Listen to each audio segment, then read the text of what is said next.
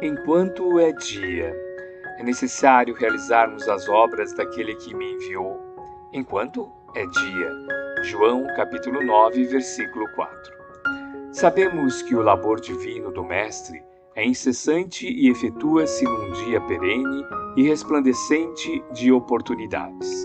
No entanto, para agravar-nos no entendimento o valor real da passagem na terra, fala-nos Jesus de sua conveniência em aproveitar o ensejo do contato direto com as criaturas.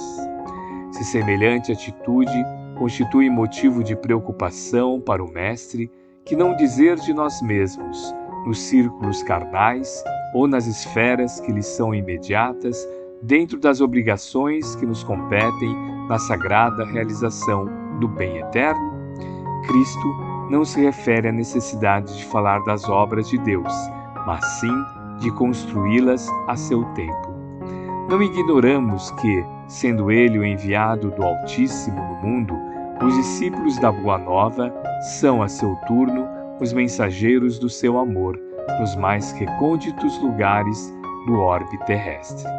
Os que vibram de coração voltado para o Evangelho são efetivamente emissários da divina lição entre os companheiros da vida material, onde quer que estejam, em bem-aventurados serão todos aqueles que aproveitarem o dia generoso, realizando em si próprio e em derredor de seus passos as obras santificadas daqueles que os enviou.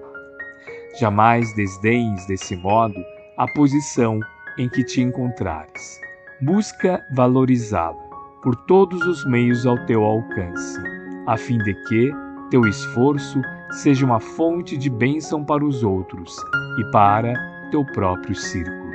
Nunca te esqueças de aproveitar o tempo na aquisição de luz enquanto é dia. Emmanuel, psicografia de Francisco Cândido Xavier, obra Caminho, Verdade, Vida, capítulo 127.